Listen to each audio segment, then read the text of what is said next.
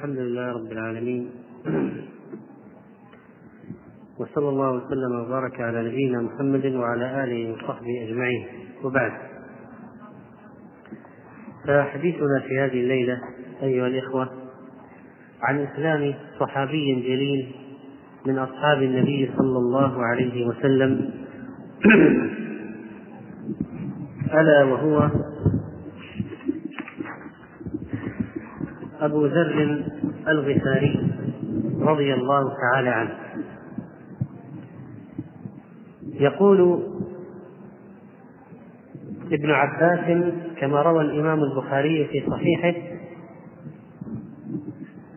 لما بلغ أبا ذر مبعث النبي صلى الله عليه وسلم قال لأخيه اركب إلى هذا الوادي فاعلم لي علم هذا الرجل الذي يزعم أنه نبي يأتيه الخبر من السماء.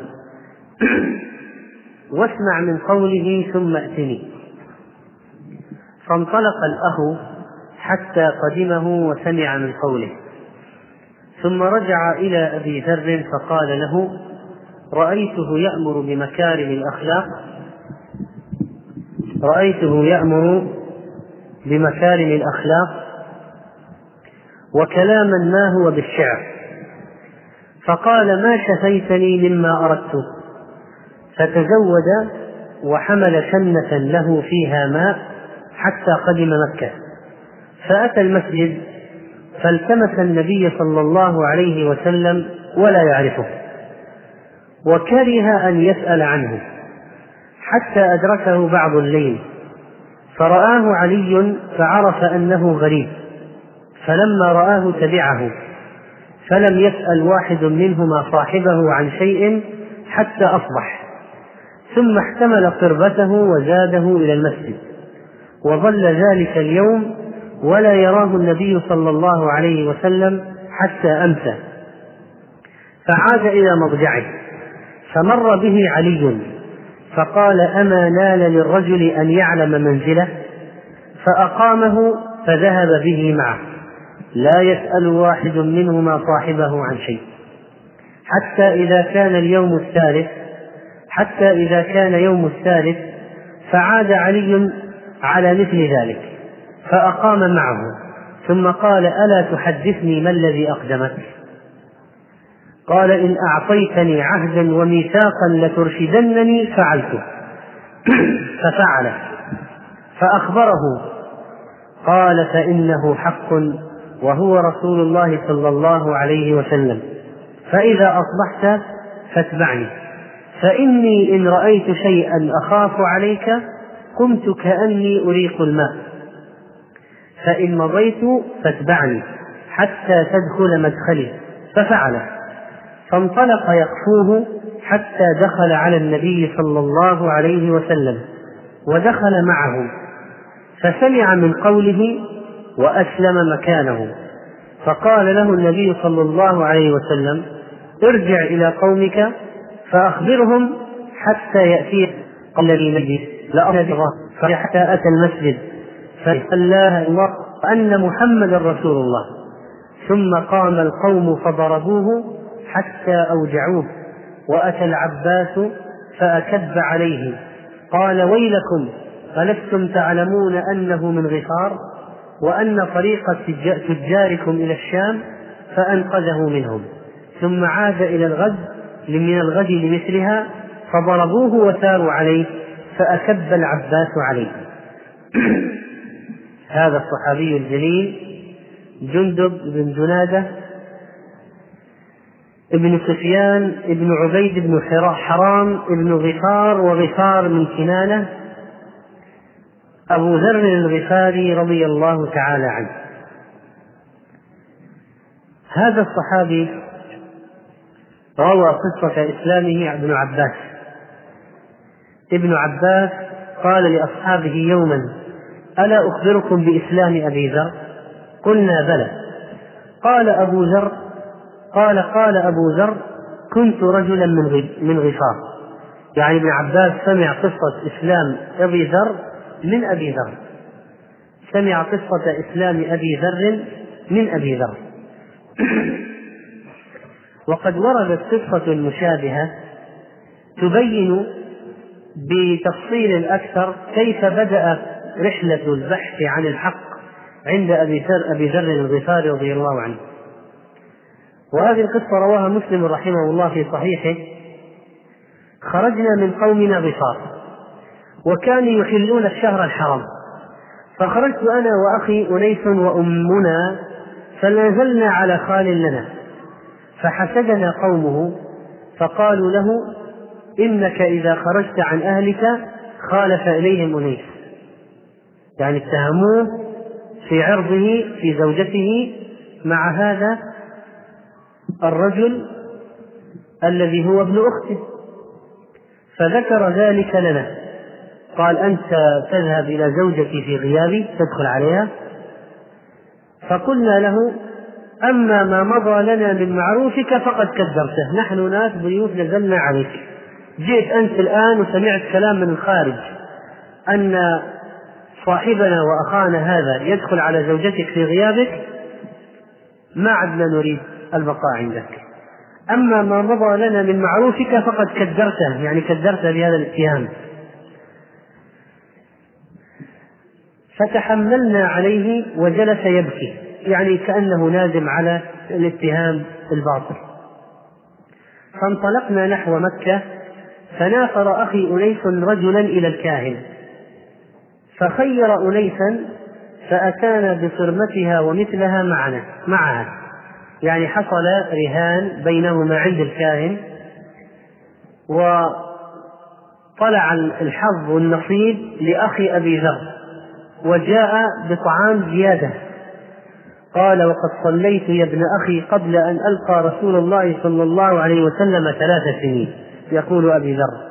قلت لمن؟ لمن تصلي؟ كنت في الجاهلية قبل أن ترى النبي عليه الصلاة والسلام قبل أن تسلم كنت تصلي لمن؟ قال فقل قال لله. قلت فأين توجه؟ يعني لا إسلام ولا معرفة بالقبلة ولا الكعبة ولا أين تتوجه؟ تقول أنك تصلي أين توجه؟ قال حيث يوجهني ربي. قال فقال لي أنيس إن لي حاجة بمكة فانطلق. ثم جاء فقال ما صنعت؟ قال لقيت رجلا بمكة على دينك يزعم أن الله أرسله. قلت فما يقول الناس؟ يعني جماعته وقبيلته والذين حوله ماذا يقولون عنه؟ قال يقولون شاعر كاهن ساحر. وكان أنيس شاعرا. فقال لقد سمعت كلام الكهنة فما هو بقولهم.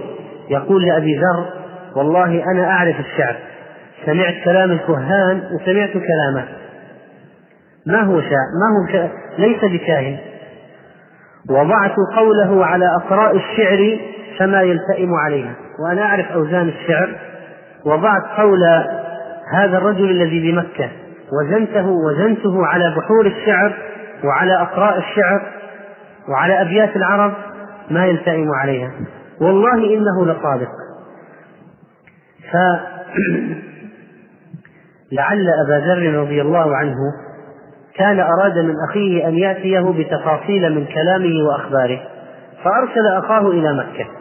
لكن أخاه ما جاء له إلا بشيء مجمل ما جاء بالتفاصيل التي تشبع أبا ذر. فلذلك انطلق انطلق الأخ الآخر أرسل أخا آخر الأخ الآخر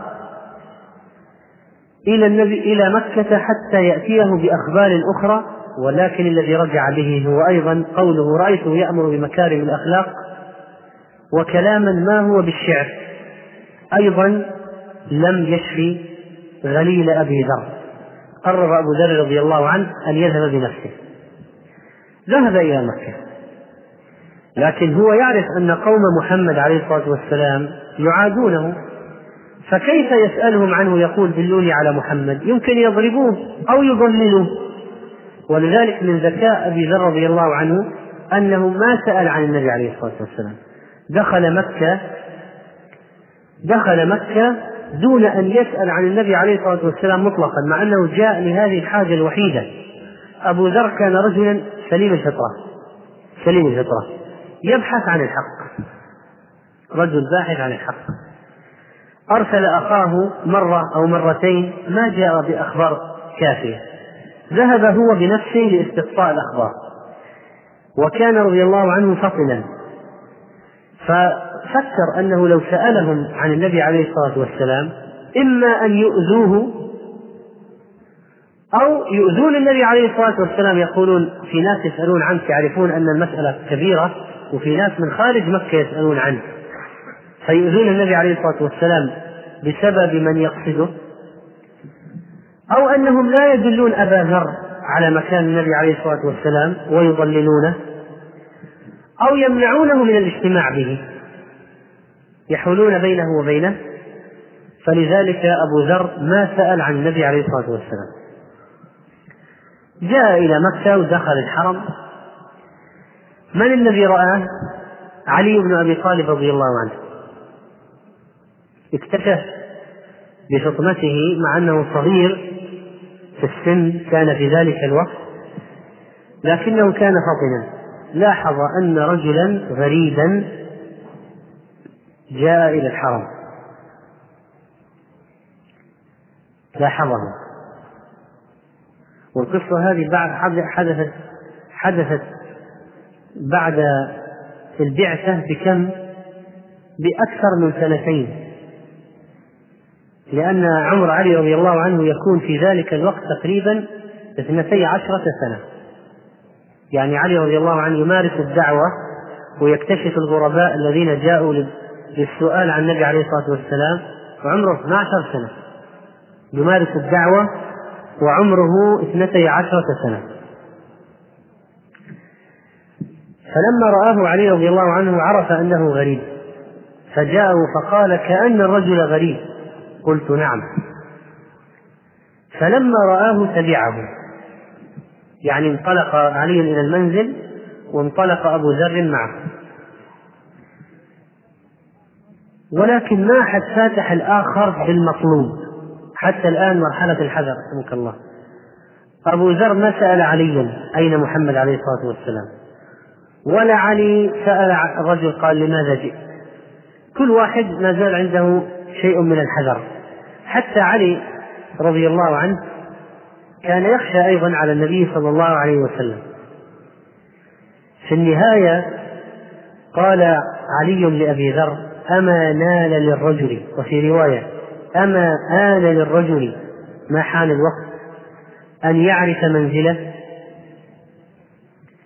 فلعل علي رضي الله عنه أراد أن يقول له ما آن لك أن توضح مقصودك؟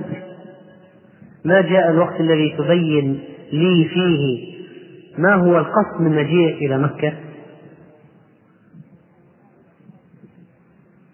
يقول أبو ذر قلت لا. في البداية. لما كان يوم الثالث عاد علي للكلمة ما آن للرجل أن يعلم منزله وأن يعلم مقصده ويوضح ما آن لك أن توضح لي لماذا جئت إلى مكة. فأبو ذر رضي الله عنه أخذ عليه العهد والميثاق إن أخبره عن السبب الذي حمله على المجيء إلى مكة أن يرشده إلى السبب أو إلى المقصد الذي جاء من أجله. فأعطاه علي رضي الله عنه العهد والميثاق. فأخبره. فأخبره. أنه يريد أن يرى ويقابل النبي محمد صلى الله عليه وسلم.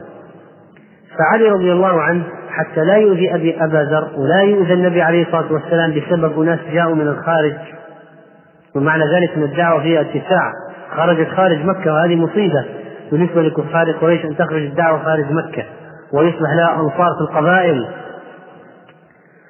فيقول لأبي ذر اتبعني أنت وإذا رأيت شيء يريبني سأقوم كأني أصلح نعلي. كأني أصلح نعلي فتعرف أن الموضوع وضع فيه خطر فنتوقف عن إكمال المشوار. ودخل في النهاية مشى وراءه ودخل معه على النبي صلى الله عليه وسلم. فدل علي رضي الله عنه على دل علي رضي الله عنه أبا ذر على النبي صلى الله عليه وسلم. تفاصيل اللقاء وردت في رواية عبد الله بن الصامت. قال قلت السلام عليك يا رسول الله ورحمة الله وبركاته يقول أبو ذر فكنت أول من حياه بالسلام. قال من أين أنت؟ قلت من بني غفار قال فوضع يده على جبهته. فقلت كأن فقلت كره أن انتميت إلى غفار لماذا وضع يده على جبهته؟ و سأله عن مكوثه في مكة ما الذي كان عند من كيف كان يطعم وأخبره أبو ذر رضي الله عنه أنه جلس في مكة ثلاثين يوم قبل أن يراه ثلاثين يوم حتى فطن إليه علي رضي الله عنه وأتى به. وأنه سأله كيف كان على أي شيء كان يعيش فأخبره أنه كان يشرب من زمزم فقط وأنه استغنى بها عن الطعام والشراب ثلاثين يوم وليلة وأنه تكسرت عكن بطنه. لأن الآن مع مع مع السمن البطن يتثنى إذا سمن البطن إذا سمن الإنسان بطنه يتثنى ويكون له عكن. تظهر من الجانبين. تظهر من الجانبين عكن. ومن الخلف يقسمها العمود الفقري الفقري. يقسم العكن. ولذلك هيت الذي كان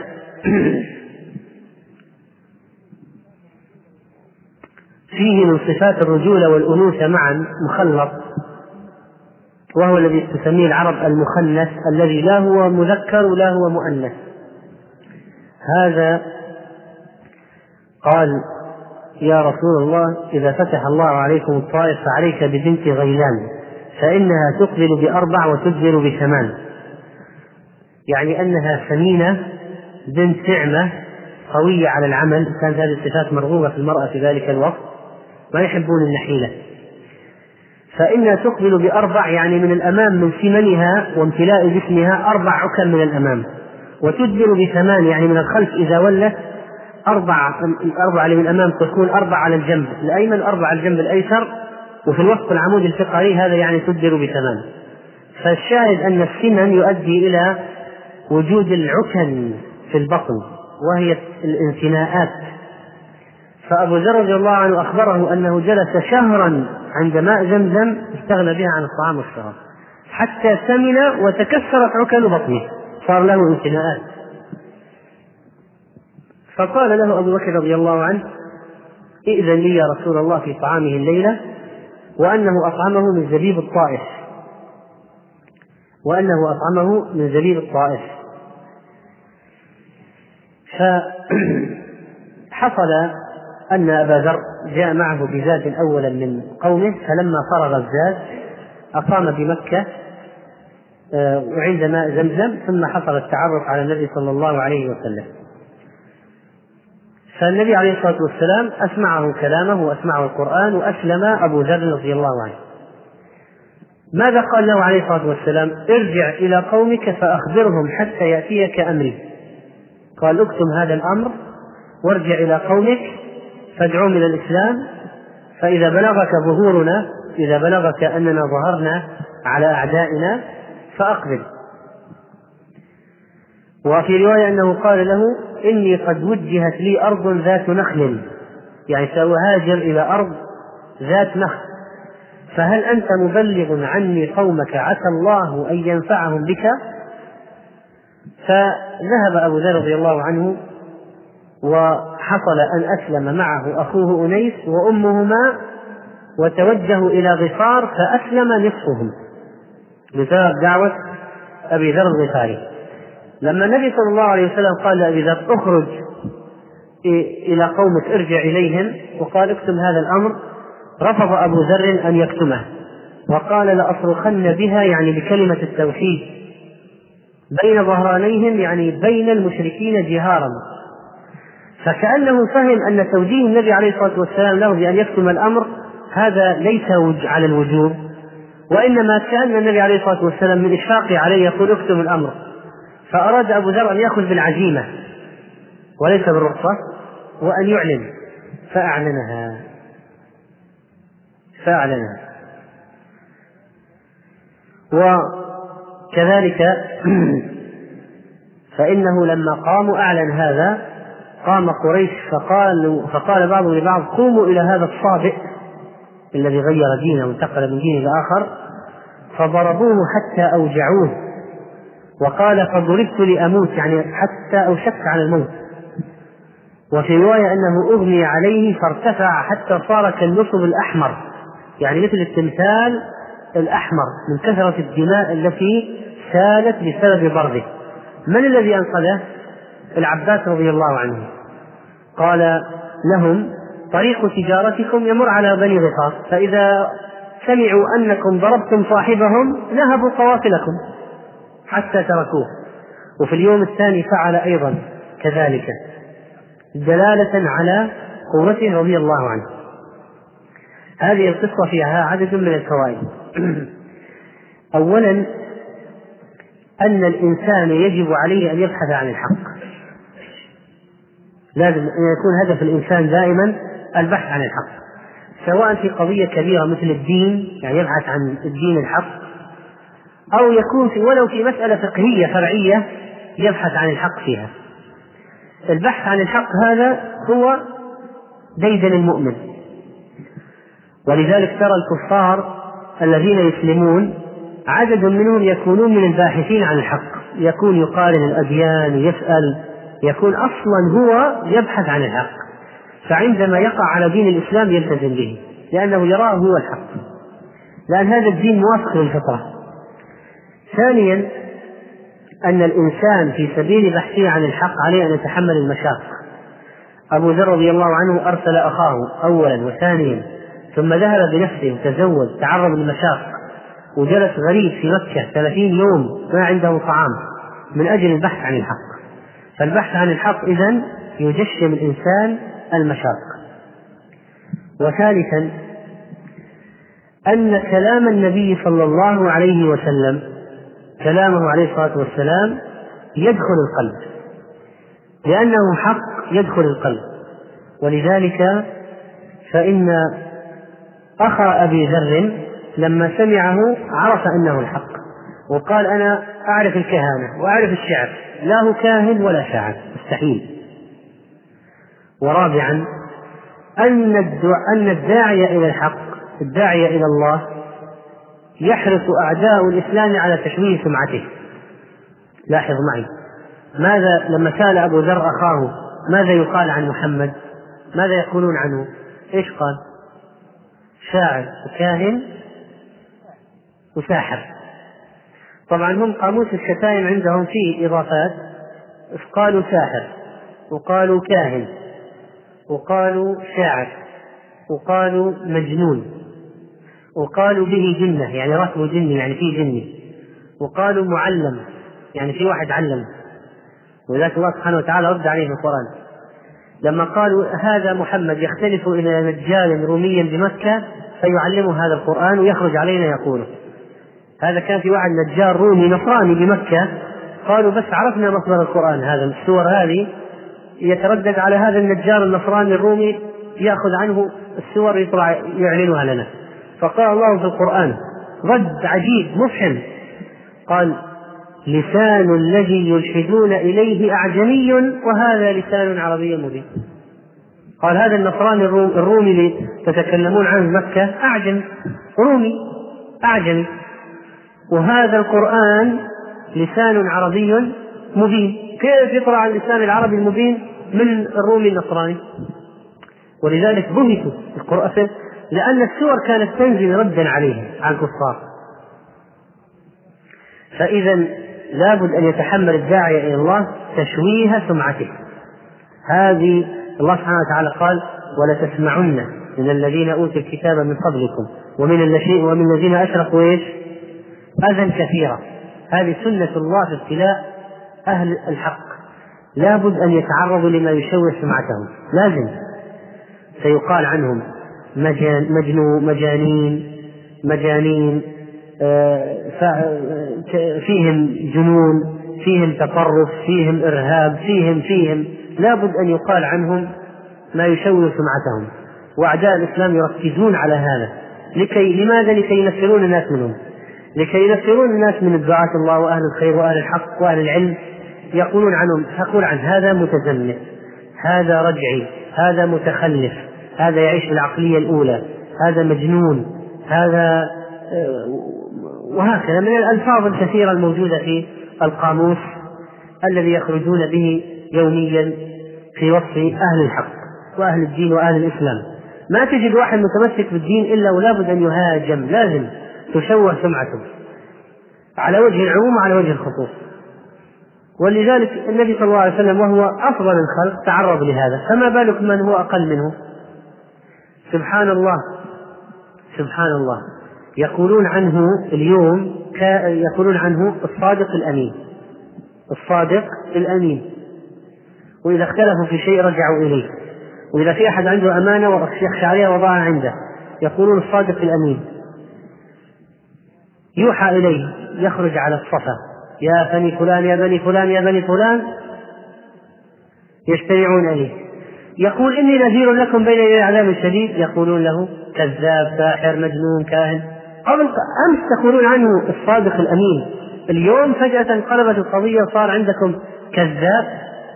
كذاب ومجنون وساحر وكاهن ومعلم وبه جنة و إذا لا بد أن يعلم أن الشخص الذي يسلك طريق الحق لا بد أن يؤذى لازم يؤذى. يعني هذه سنة الله تعالى في ابتلاء أهل الحق. وكذلك في هذه الفائدة السادسة أن الإنسان عليه أن يتقصى الحق بنفسه ولا يركن إلى الآخرين ليأتوه بالأخبار. لأن الأخبار ممكن تتعرض للتحريف ممكن تتعرض للتغيير ممكن الشخص الذي أرسلته لا يكون بذات تلك الحكمة. فلذلك ما حك جلدك مثل ظفرك فتولى أنت جميع أمرك. وبالذات في قضية معرفة حقيقة الدين. بعض الناس يعتمدون على الآخرين في جلب الفتاوى وقد يكون الواسطة التي وكله إنسان غير ضابط. فيأتي بفتوى خطأ. هذه فتوى ودين فعليه بأن يضبط يضبط الكلام بنفسه يطلب علو السند يذهب هو بنفسه للسماع من الشيخ أو السؤال. أما أن تقول فلان عن فلان عن فلان وهذا فلان عن فلان هذا مثل ما قال الحديث. إذا إذا كان الرواة ممن يلحنون صار الحديث بفارسية. يعني إذا صار الراوي لحان لحان يعني يخطئ بالكلام صار الحديث بالفارسية لأن كل واحد يحرك شوي. كل واحد يحرك قليلا. حتى يصل الأمر الكلام في آخر الأمر كلاما غريبا جدا. ولذلك تقصي الحقائق تقصي الحقائق يكون من الشخص نفسه. الفائدة السابعة فطنة أبي ذر رضي الله عنه في أنه لم يسأل لم يسأل عن النبي عليه الصلاة والسلام مباشرة وإنما انتظر ليتعرف عليه من بعيد. وتقدم ما في هذا من الفائدة. ثامنا حرص علي رضي الله عنه على تسقط الأخبار والتقاط هؤلاء القادمين لإيصالهم إلى النبي صلى الله عليه وسلم لدعوتهم إلى الله. وتاسعا فيه فطنة علي رضي الله عنه لما قال إن شعرت بشيء أو مريد أمر مريد قمت كأني أصلح نعلي أو أريق الماء. حتى تعلم أنت أن هناك خطر أو أن هناك شيء غير عادي فنتوقف عما كنا بصدده. وتاسعا أن الإنسان إذا أراد أن يستخرج الشيء إذا أراد أن يستخرج الشيء المخبوء فإنه يعرض ولا يأتي بصراحة ربما تريب الشخص الآخر. ولذلك قال أما آن لرجل أن يعلم منزله؟